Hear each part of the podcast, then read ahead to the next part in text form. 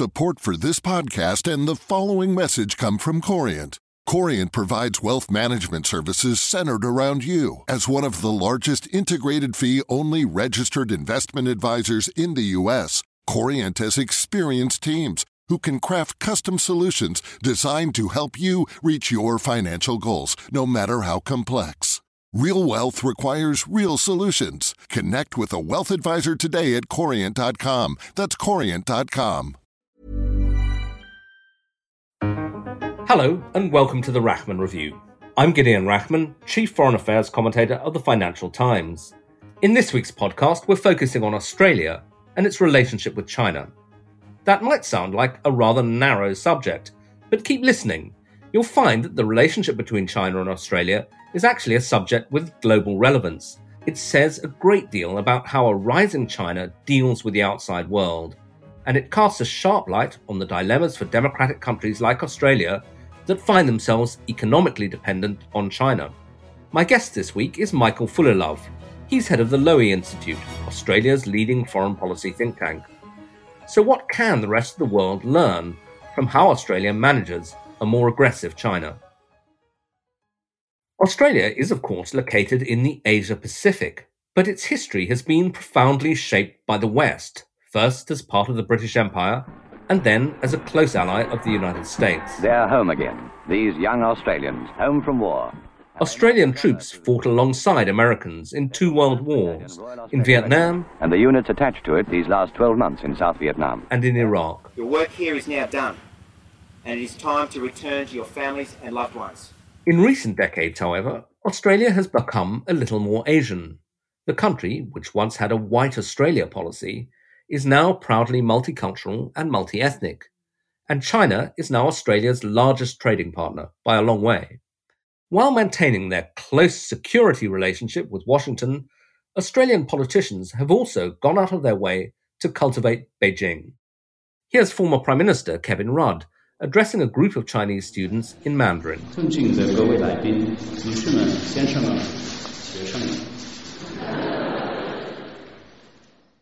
For decades, this Australian policy of being close to both China and America worked very well. Powered by China's demand for commodities like iron ore, the Australian economy has boomed.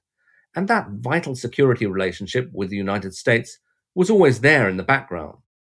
But now things are changing. Donald Trump's America seems less interested in its allies, and China's getting much tougher with Australia. Australian Prime Minister Scott Morrison recently called for an inquiry into the origins of the coronavirus pandemic. Now, it would seem entirely reasonable and sensible that the world would want to have an independent assessment of how this all occurred so we can learn the lessons and prevent it from happening again. China's response to that Australian call for a coronavirus inquiry was fierce. Australia was denounced and abused in the Chinese official media, and Beijing has also imposed tariffs on some Australian exports. I've got some breaking news here. Uh, China will introduce the levy on anti dumping duties of barley imports from Australia. It will do so from May the 19th. They had flagged this as potentially uh, an 80% tariff. We have to confirm exactly how this much. This row between Australia and China is now being closely watched all over the world. That's because there are many countries who find themselves in a similar position to Australia. They are very dependent on the Chinese market but they are also democracies and close allies of the United States, countries like Japan, South Korea, Britain, and Canada. So when I got Michael Fullilove on the line from Sydney, I started by asking him if it was fair to say that relations between China and Australia are now at a new low. I think it is. The dilemma for Australia is always how do you balance a relationship with a country that is so different from your own, that is, on the one hand, your most important economic partner to which you export, you know, 40% of your goods. But on the other hand, is a uh, superpower of 1.4 billion people run by a Leninist political system that brooks no disagreement or censure. And I think in recent years, we've done a pretty good job of getting on with things with China, even though the differences are so great. But in this case, we've committed the the great sin of calling for an international inquiry into a pandemic that's killed, you know, heading towards 400,000 people and laid waste to the international economy. So it, it's our time in the naughty corner. And I mean, how serious are the uh, implications for um, well, both both for the Australian economy narrowly if China really um, up the pressure, but also for Australia's position in the world because, as you say, there's this delicate balancing act between great economic relations with China, but also your main security relationship is with the United States, and China US relations themselves are getting much worse. Yes, and we're in this difficult position at the moment where it's difficult to trust either Washington or Beijing. And I don't say that in a glib way, and I don't I don't mean to equate them, but you do have uh, an administration in Zhongnanhai and the leadership compound in Beijing that's increasingly reckless. And on the other hand, you have an administration centered in the White House around President Trump that's increasingly feckless and you have a president who doesn't really care about alliances, not really interested in, in international leadership. So it's a very difficult love triangle to balance at the moment. Um, how serious is it for us? I think we'll probably get over the kind of loose attempts at economic coercion at the moment. So, what appear to be tariffs on our barley exports as a result of our position on this, but also hints that other things may come to fire. But over the long term, we can see this is going to be a much tougher, more difficult, colder relationship with a country that is absolutely essential, not just to our economy, but is increasingly the diplomatic powerhouse in our in our part of the world. And if we want to achieve things and and work for Australia's security and prosperity, we need to uh, we need to have a good relationship with Beijing. Is this, uh, in a sense, a kind of unique period in Australian history? Because I guess if you look back to the founding of the country, Australia has always been in an international environment where another um, Western power, if I can call it that, has has been the dominant power. First, the United the United Kingdom, uh, you were part of the British Empire, and then after the Second World War, the United States. But if China becomes the dominant power in the Pacific, or even a, a, plausible rival to America, that's a, a whole new situation for Australia, isn't it? Yes, and it's one we've been getting used to for some time because it must have been about a decade ago that China took over as our leading trading partner. And it's a complicated one to balance. But let me give you a note of optimism. I think it's in both Australia's and China's interests to work this out. I think it's in our interests, obviously, because we, you know, it's our most important economic relationship but it's also in China's interests. I mean, don't forget that we supply the iron ore and the coal and the copper and the gas that fuels China's growth.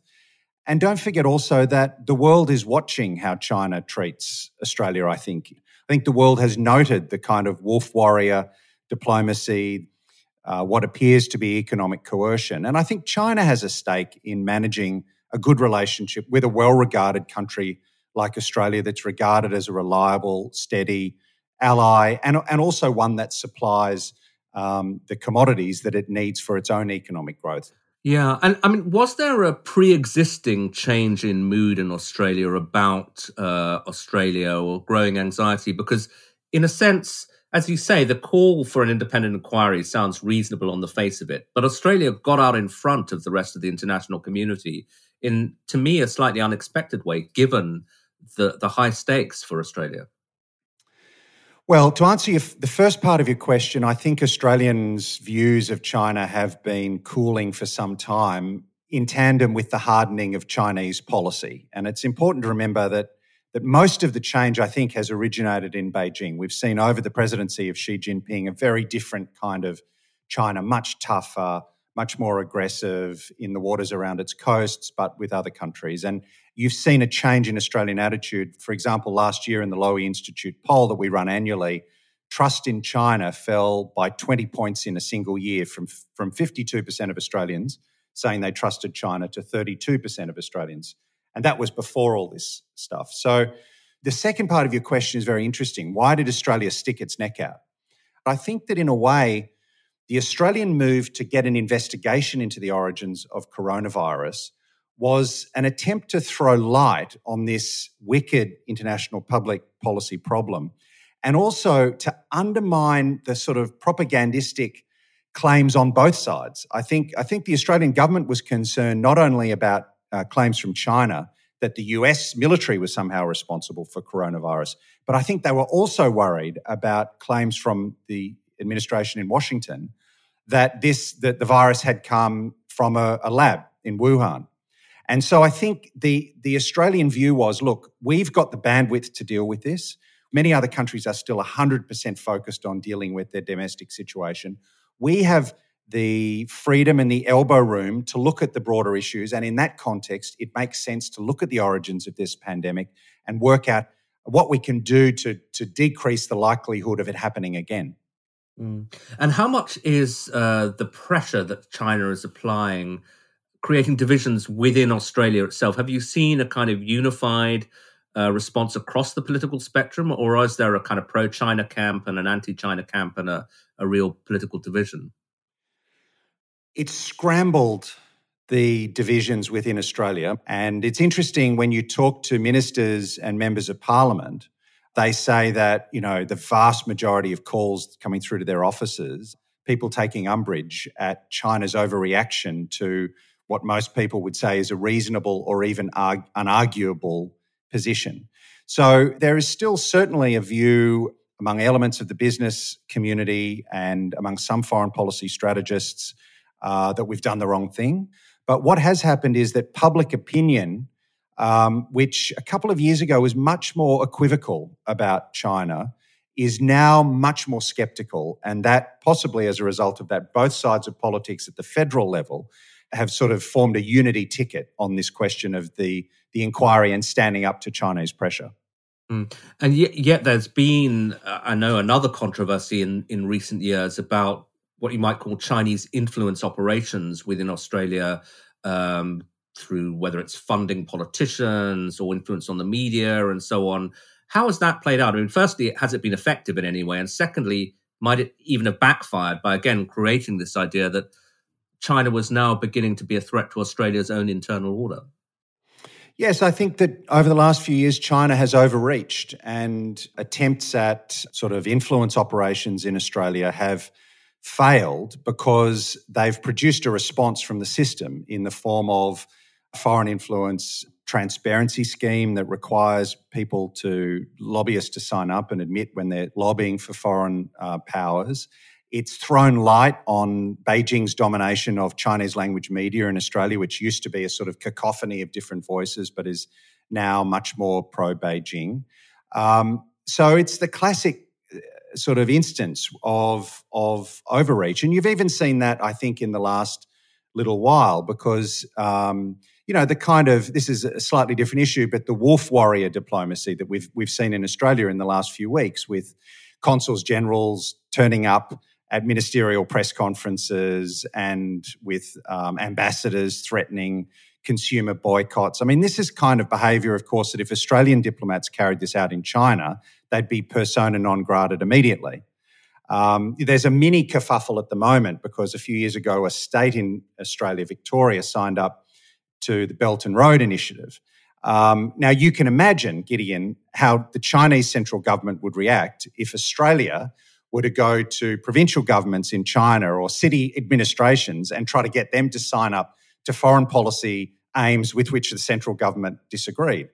It, it wouldn't be pretty. And so I think there is a bit of a sense in, in, a, in a, the Australian public view that what's good for the goose is good for the gander. Yeah. Now, you mentioned this Victoria, uh, the state of Victoria signing up to the Belt and Road Initiative, which I guess is Xi Jinping's signature foreign policy initiative. And that's res- provoked a response, I gather, not just in Australia, but also from Washington, with Mike Pompeo the US Secretary of State warning uh, that this will affect US intelligence cooperation or could affect US intelligence cooperation with Australia, which brings us back to a point you made earlier that uh, the pressure comes from two sides, from Washington. How is this pressure playing out? How's it perceived in Australia, the, the, the way the Trump administration is, is leaning on Australia to take sides? I don't feel we come under a lot of pressure from the United States on the China relationship because – the the personal relationship between Prime Minister Scott Morrison and, and President Donald Trump is is is extremely warm, one of the warmest relationships that Donald Trump has with any world leader. And because there really hasn't been a lot of daylight between Australian and US positions. So at the moment, it's not that we're coming under pressure from the United States. It's more that in a fix, in a real fix, does anyone think that President Trump would take real risks on behalf of an alliance partner? Does anyone think that if he was were woken up at 3 a.m., he would be ordering the fleet into the South China Sea because of arrangements to do with half submerged water features. Does anyone think that President Trump looks at Asia from an alliance first perspective? He doesn't. We know that the leader of the free world doesn't really believe in the free world. And so I think that puts sort of psychological pressure on Australia because we've always felt the tyranny of distance being so far from the source, our source of security, as you say, first of all, Britain and, and then the United States. And to find that the United States is led by someone who essentially doesn't believe that the US should be the global leader is something that it, Australians find hard to process. Yeah.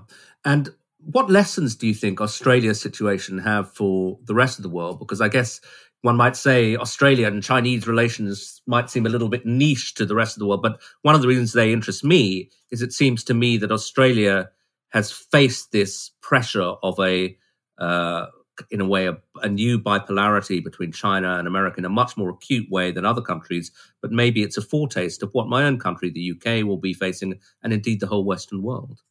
In fact, China has, um, you know, difficult bilateral relationships with most of its neighbours and many of its partners around the world. So I don't think we're an outlier. I think we're probably your future. If I were to try to distill a lesson, I think that you have to be very disciplined. And I think the Australian debate has got a bit loose and a bit undisciplined because of the role of public opinion that I mentioned earlier.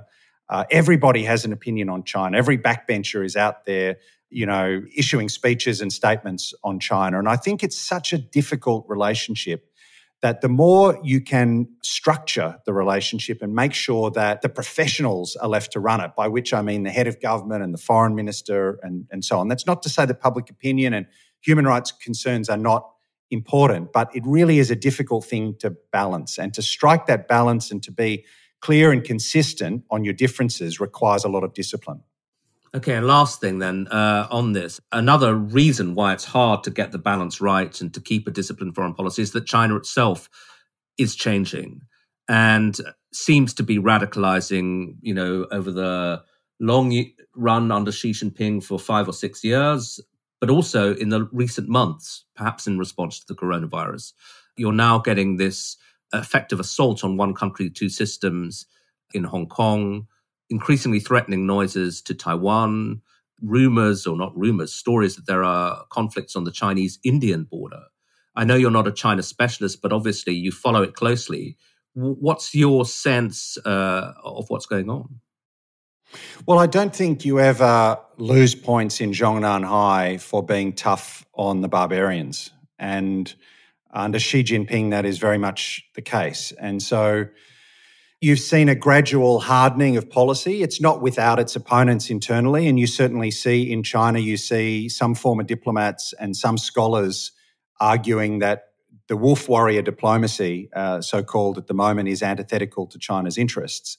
So there is a debate within China, but it's hard to see the trajectory changing anytime soon. So, what does that mean for the rest of us, especially at a time when the United States is not the reliable global leader that it once was. I think all of us need to thicken our connections with other like minded countries. I think all of us need to invest in our own capabilities, whether it's diplomatic capabilities or, or mil- indeed military capabilities. All of us have to be willing to try to shape the circumstances. We all have to find where do we have interests in, in common, not as a way of containing China, but as a way of complicating um, China's ambitions and a way of preserving our own freedom of movement. Because certainly, you know, providence favors those who help themselves. And so we can't sort of sit around worrying about it. We've got to get up and, where necessary, pursue initiatives that we think are in our interests and are in the interests of the regional and international order. And I would say, Australia's initiative in pushing an inquiry, it's a small thing in the in the greater scheme of things, but it's an example of that kind of mindset. Okay, Michael, thank you very much indeed for um, for joining us from Sydney. Thank you, Gideon.